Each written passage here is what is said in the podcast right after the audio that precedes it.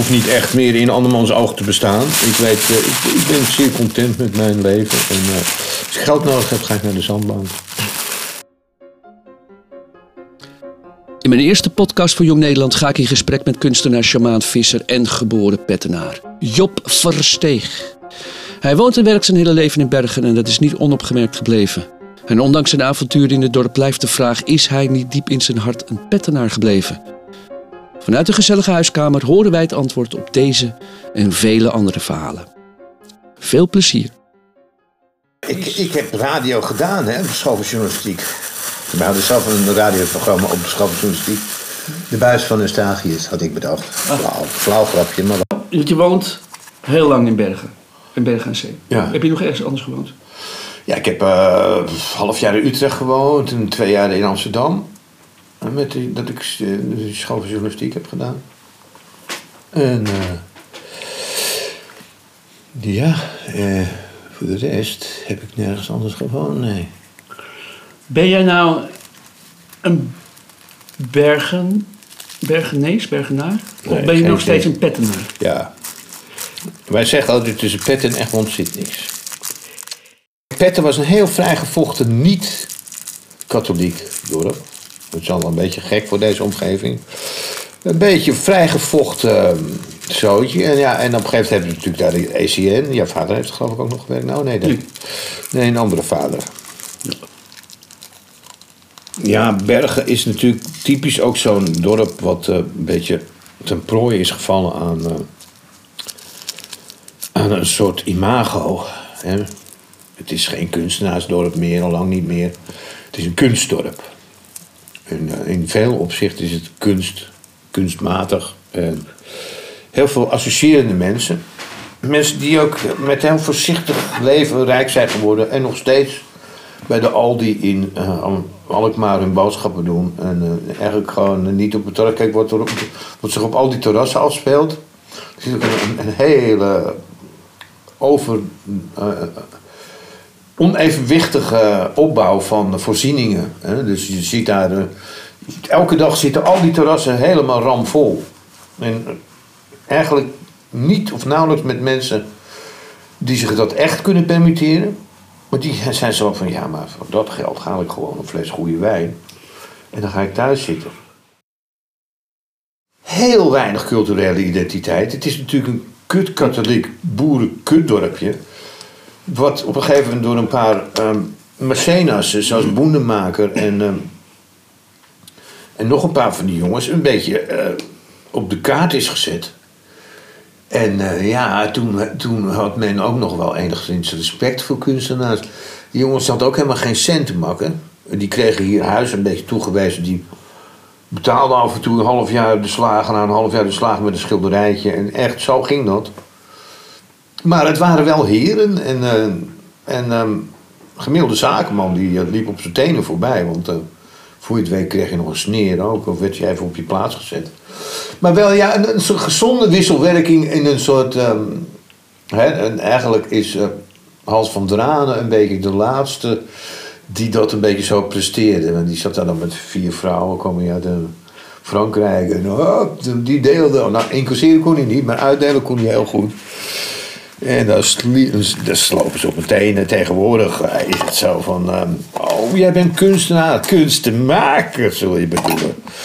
Er zit een heel vervelend ondertoontje aan... wat een beetje de suggestie van... ja, je zult wel een uitkering hebben. En dan een beetje pretenderen een kunstenaar te zijn.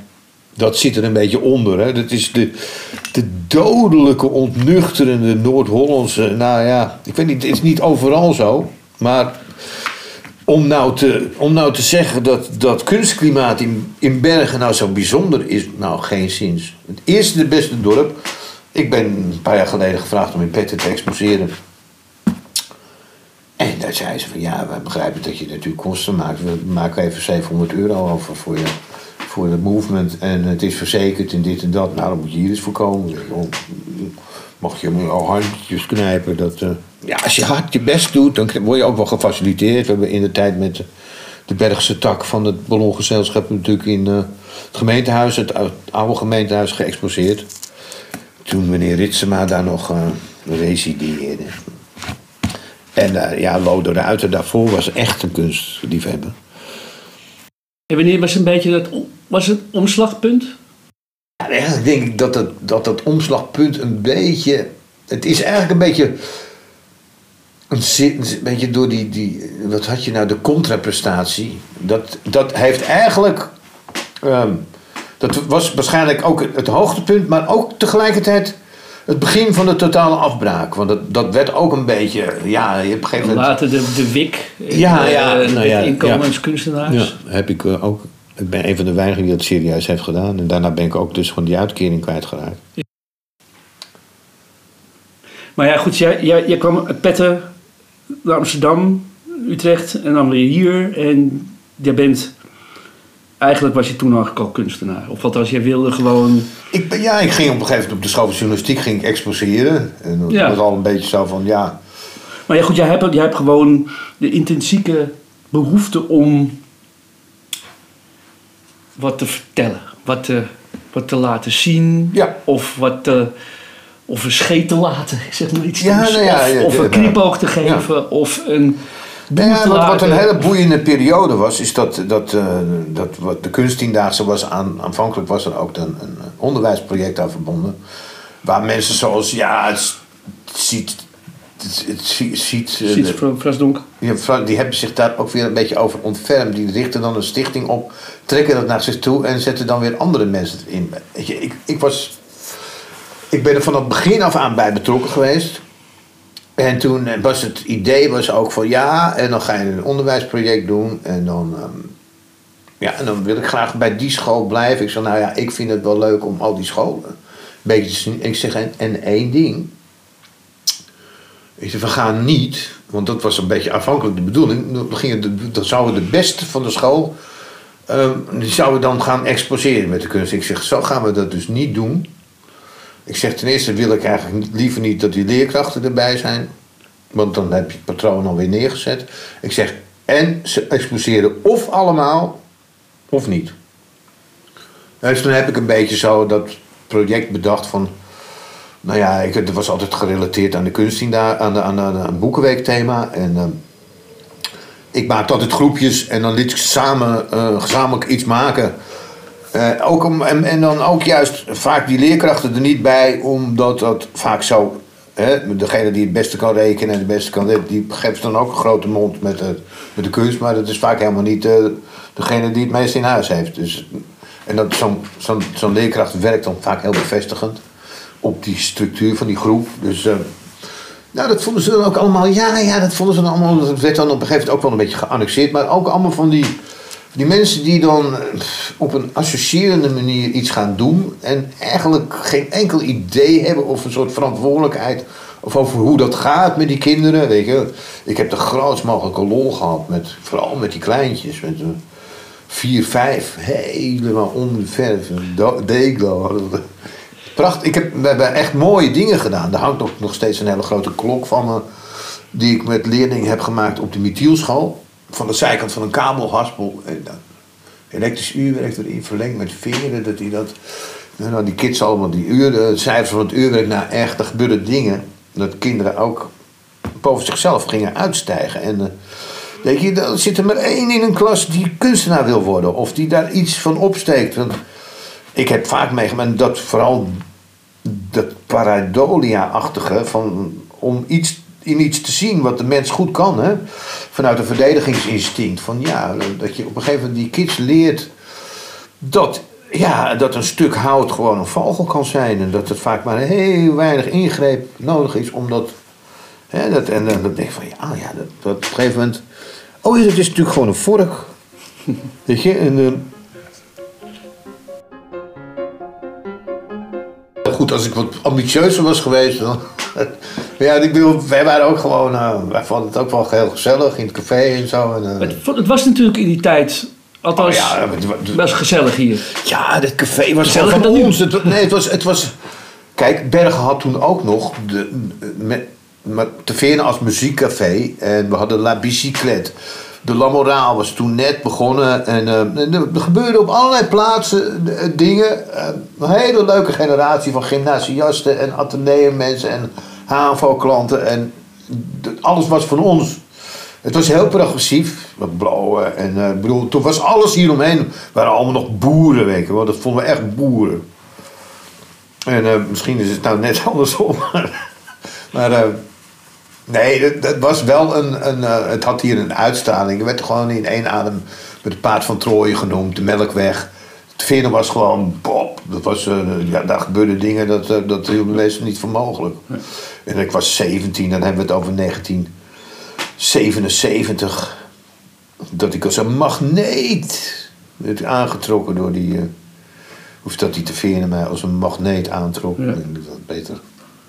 Ja, mensen uit Heilo, Alkmaar. Wij kwamen wel gewoon op de fiets hoor, eh, vanuit Petten. Dat vonden wij allemaal. Met 110% fiets hoor, zonder elektrisch. Het verwatert door associërende mensen. Mensen gaan we in een kunstenaarsdorp wonen. En die hebben dan een maatschappelijke carrière. En dan kijken ze naar je werk. En zeggen, oh, dat vind ik wel een goed idee. Dat ga ik ook doen. Ja. Dat ga ik ook maken. Dat mensen die dus eerst de schaapjes op het droog hebben... met een maatschappelijke hele veilige carrière... dan een cursus volgen bij een kunstenaar die niet kan rondkomen van zijn werk. Ja. Dat is ook het drama van hier. En die geven dan een cursus. En dan eh, na drie maanden denken zo'n gozer... oh, ik word lid van de hooischuur. Dan kan ik mijn beelden ook in brons. En op een gegeven moment komen ze naar je toe van... ja, maar ik... eh, oh, maar eh, nee, maar ik ben echt oh, jou alweer voorbij. Ik heb wel een beetje het idee dat we weer een beetje teruggaan naar de makerskant. Kijk, dat, dat, dat zo'n kunstdaagse is natuurlijk een, is natuurlijk een, hele, een hele commerciële insteek waarin het KCB en zo aanvankelijk ook allemaal niet zo helemaal juichend over waren. Want ja, ehm, 365 dagen of niks. Weet je, niet, niet een tiendaags, maar daar hebben we dat ook. Dat is een beetje de makker van deze tijd. Dat, dat, eh, dat dingen worden allemaal zo uit elkaar getrokken. Dat de maatschappelijke relevantie van kunst, die moet dan maar ergens in een museum. Maar het mag niet te militant zijn. Het mag niet te veel eh, vragen meer stellen. Het moet vooral geruststellen. En, eh, eh, Wat is het verschil tussen kunst en brokanten, zullen we maar zeggen? Eh. kunnen we het wat concreet maken. ja, eh, ik denk ehm, dat Brocante een beetje, eh, een beetje geneigd is om je gerust te stellen en om je, en om je eh, prettig eh, en geborgen te laten voelen. En ik denk dat kunst toch vaak, of het nou romantisch is of niet, ehm, toch een beetje schurend, een beetje, eh, ja, misschien je op het verkeerde been zet of op je op een, op een bepaalde manier met een kwinkslag eh, iets, net iets anders naar de dingen laat kijken. Een soort, ja, dat moet toch echt een goede kunst. Is er altijd een soort openbaringje in dat je denkt van, hé, hey, verrek, wordt goed gezien. Wat, wat, dat, dat verklaart ook de zin van het, van het vak. Dat mensen genoeg tijd hebben genomen om op een gegeven moment iets sprankelends, iets, een, een, open, een deurtje open te krijgen van, van een, in een situatie waardoor, waardoor mensen allemaal ook perceptueel opschieten. Een sprong in hun bewustzijn maken. En dat kan op een hele romantische manier, het kan ook op een, een hele confronterende manier. Ik vind die laatste manier, vind ik, of dat, dat, maar dat ligt mij wat minder. Ik ben wel een beetje romantisch kunstenaar. Hoewel misschien heel veel mensen mij heel anders zien. maar eh, in, in, ja, eh, kijk, mijn beelden zijn eh, in zekere zin zo natuurlijk en vanzelfsprekend. En misschien zelfs een beetje brokant. Geloof ik niet zoveel van. Maar dat, je ziet ze vrij makkelijk over het hoofd. Omdat ze, ze zijn... ehm, ze wekken verbazing op een andere manier. Je moet, je moet een beetje... Ja, ik zei op een gegeven moment... Toen kwam iemand binnen, die mij kende mijn werk wel. En zegt, ja, jij zou hier ook best kunnen exposeren. Ik zei, nou, ik weet niet... hè. Je, Heb je maar je zeg- agenda? Maar ik zeg, hier, eh, hier staan allemaal werken van me om me heen. Ik zeg, ik kan wel wat moois maken, maar leren kijken kan ik je niet. Vissen. Vissen komt, van, komt uit dus die Pettense kant, zeg maar. Ja, ja, maar het is ook iets wat, wat eigenlijk als klein jongetje altijd al in me heeft gezeten. Ik denk dat heel veel jongetjes dat hebben. Hè? Dat, je ziet een riviertje en je kijkt, hé, hey, daar zwemt een vis. En eh, van het een komt het ander. Ja, wij waren altijd al op expeditie in de polder rond bergen, eh, rond Petten. Het was nog helemaal intact. Een, een soort binnenwater, een soort tropisch bijna, een soort, een soort on, onberoerd gebied. Waar ook nog wel een beetje commercieel werd gevist. Maar er stonden ook gewoon de mannen van de gemeente werken. Die stonden op de strekdam gewoon met een vaste hengel vissen. En die haalden er gewoon 40 scharren uit. Weet je, dat ging achter elkaar door. Toen, die, die zeeën waren toen nog zo ongelooflijk rijk met vis. Dat daar kunnen wij ons geen voorstelling van maken. Nou is het wel zo dat die zeebaas heel erg talrijk is. Maar ik ben bang dat dat toch een beetje een, eh, een, een soort eindspurt van een inhaalslag is. Dus alle predatoren zijn weggevist. Dus alle kabeljauw wat hier normaal over de bodem... En het water was natuurlijk heel erg uh, geatrofieerd in zoverre. Dus heel veel voedingsstoffen. Waardoor het troebel water was. Heel veel algen groeien. Ja. Het is eigenlijk een donkere biotoop. Dus zo'n kabeljauw met zo'n sikje, met zo'n vinnetje wat over de bodem zo zoekt. En je ziet nu steeds meer zichtjagers, want het water is helder aan het worden en die fosfaten worden niet meer geloosd. En er is natuurlijk door het verdwijnen van de natuurlijke predatoren is er een, een surplus aan voedsel hier. Het is natuurlijk de rijkste vissoep van uh, bijna de hele wereld. Met dat waddengebied eraan. En ja, eh, wat je nu wel ziet is dat... Uh, ja, een hoop van die jongens die kleinschalig vissen zoals ik... Die, die moeten er toch een auto van op het strand. En moet dit betaald, moet dat betaald worden. En dan zie je dat er... ja, dat dat er gewoon weer overbevist wordt. Dat de kleine vissers ook weer de neiging hebben om zo groot mogelijk te gaan. En eigenlijk niet doorhebbende dat ze ook in dat proces zoveel meer kosten maken dat ze ook hier niet terug kunnen. Kijk, voor mij is alles extra. Ik bedoel, ik maak mijn eigen netten. Ik heb het vergunningje en ik heb. Uh, en ik kan daar. Uh, nou ja, door een jaar heen kan ik daar wel. Uh, kan ik blijven vissen zonder dat ik er ergens tekort aankom. Zonder dat mijn vangstbeperking ga overschrijden. Kijk, op een gegeven moment zijn ze met z'n allen zoveel vis aan het vangen. Dan zakt de prijs van 15 per kilo naar 6,5. En, uh, maar, dus ik, ik, hoef maar een derde te vangen van wat zij vangen om hetzelfde te verdienen. En dan moeten ze die auto op het strand rijden. Die gaat natuurlijk ook weer kapot. En die trailer gaat kapot. En dan moeten die net, ja, er verdwijnen ankers. En bedoel, je, je gaat ook mensen een beetje tegen je in het harnas jagen als je een drie kilometer net gaat zetten. En als je dus van, van, van hier, van Egmond van Bergazijn naar Egmond loopt, dan eh, is denk ik de helft staat gewoon vol met netten. Ja, ik vind dat niet zo. Ja, ik denk niet dat dat, dat dat de beste strategie is om ervoor te zorgen dat je zo over vijf jaar ook nog vangt. En je staat natuurlijk ook gewoon, wanneer de tijd verandert, sta je in de zee. Dus het is ook drie uur s ochtends. Ja, is, ja, ja, dit is het leven jouw, met de tij. En, uh, ja, leeftijd meer met de tijd dan met dag en nacht, bij wijze van spreken. Of, sorry, en dan en eens of twee keer per jaar in het buitenland exposeren. En daar een beetje mijn geld vandaan halen. En ik verkoop ook eigenlijk gewoon, maar dat is wel grappig, ik, ik verkoop eigenlijk ook veel via opdrachten nu. Ik heb dus, ja, je, ja, je hebt ze wel eens zien staan met beelden daar, hè? die walvis heb je ook gezien. Ja. Hè? ja. In het en, uh, Ja. En uh, ja, ik heb nu ook een paar opdrachten lopen nog. Eén voor het Hotel Victoria en één in Bergen Binnen. Een mooi huis bij de Bosschool in de buurt. Aardige mensen ook.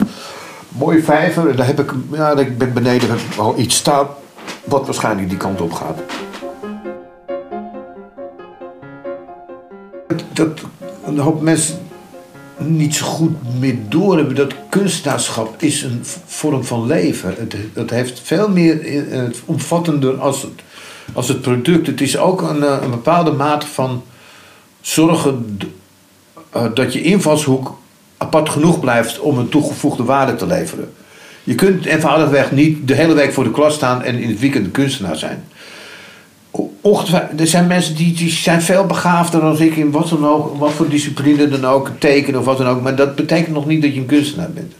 Dat, eigenlijk de mate waarin ik uh, als kunstenaar word gewaardeerd, is ook in, vooral in dit dorp hoe ik me beweeg, wat ik verder doe. Uh, wat ik vertegenwoordig, wat ik uitstraal. Dat is, dat is veel meer dan alleen je kunst. Het is, uh, het is ook hoe hun kinderen op mij reageren. Je zegt, ja. Hé hey pap, de visser is er. Ja. En dan kom ik langs en dan heb ik vis bij me en dan vertel ik. En dan die ingewanden en dan maak ik die vis schoon en dan doen we een anatomisch lesje. En, uh, maar ja, ik ben ook wel enigszins belezen en uh, ik kan met de meeste mensen wel um, een gesprek op niveau voeren. En soms, ja, soms gaat het me ook de pet te boven. Maar nou ja, dat heb je als je uit petten komt. Ben je dan ook eh, persoonlijk beledigd of zo? Beledigd, maar niet beledigd, maar voel je je dan persoonlijk ook aangesproken? Van, ja, dat je dan toch weer gedoe hebt rond dat bootje. Maar dat bootje mag hier wel blijven of niet? Ook niet. Ook niet. Die beelden mogen niet eens zelfs blijven staan. Je moet zelfs het beeld van Popke weghouden, mijn beeld daarvoor ook. Maar goed, dat is het laatste woord. Nou, weet je, Maar het, het het- is eigenlijk, ik voel me niet meer beledigd. Ik voel me ook, want ik, ik, ik vind het helemaal niet meer zo belangrijk om in andermans ogen te bestaan. Ik weet vrij goed wat ik beteken en eh, mijn naam zal nog wel later ook wel genoemd worden als kunstenaar. Maar ik, het cynische is een beetje dat ik op een gegeven moment een beetje zo weet. Nou, ik weet wel een beetje hoe het systeem werkt. Ik ga mijn goede energie niet meer eh, op mijn 61 te weggooien om een paar debielen eh, op tot een inzicht te, brengen wat het gewoon niet in zit. Het zit er gewoon niet in. Het is van een afgestompte kortzichtigheid. Weet je, dat zijn de halve zeilstraatjes. Die kosten de gemeenschap 100 miljoen en die besparen er twee. Door iets weg te saneren. En bij Poetin in de Dacia zat hij toch? Ja. Die leugenaar.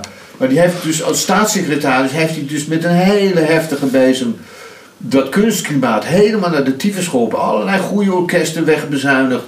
Ehm, hele structuur. En dan zeg je, ja, dan laten we het aan de markt houden. Nou, dan komen we dus op het hoge Joop van de Ende gehalte. Het John de Mol. Want de markt betaalt het. En daar staat nu iedereen voor te bidden. Voor een paar LTS-jongetjes, een paar toneelklasmeestertjes.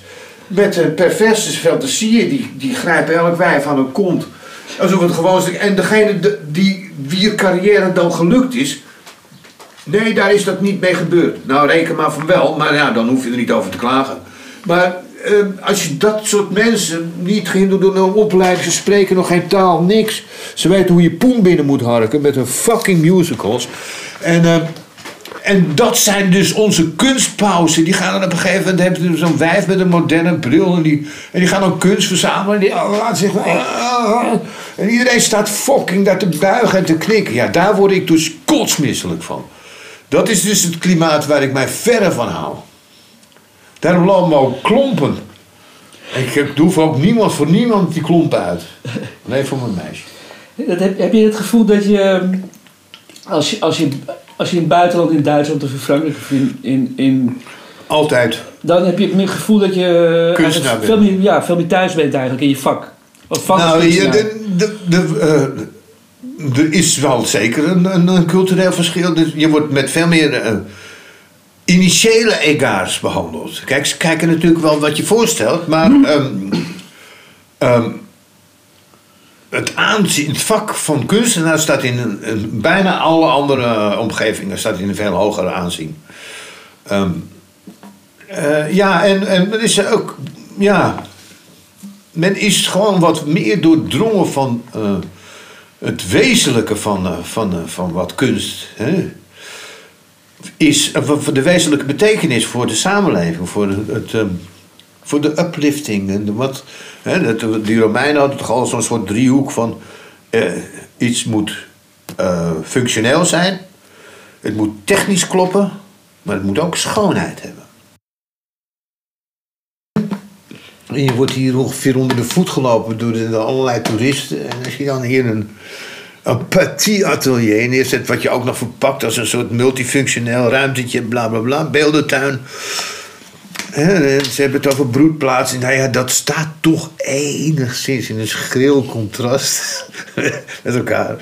Maar eh, het zal mijn goede stemming niet bederven, want ik heb inmiddels wel een beetje door hoe. eh, hoe ik toch op een hele plezierige wijze heel erg vrij kan zijn. En ehm, tegelijkertijd met heel weinig middelen toch de best geklede man van Bergel kan zijn.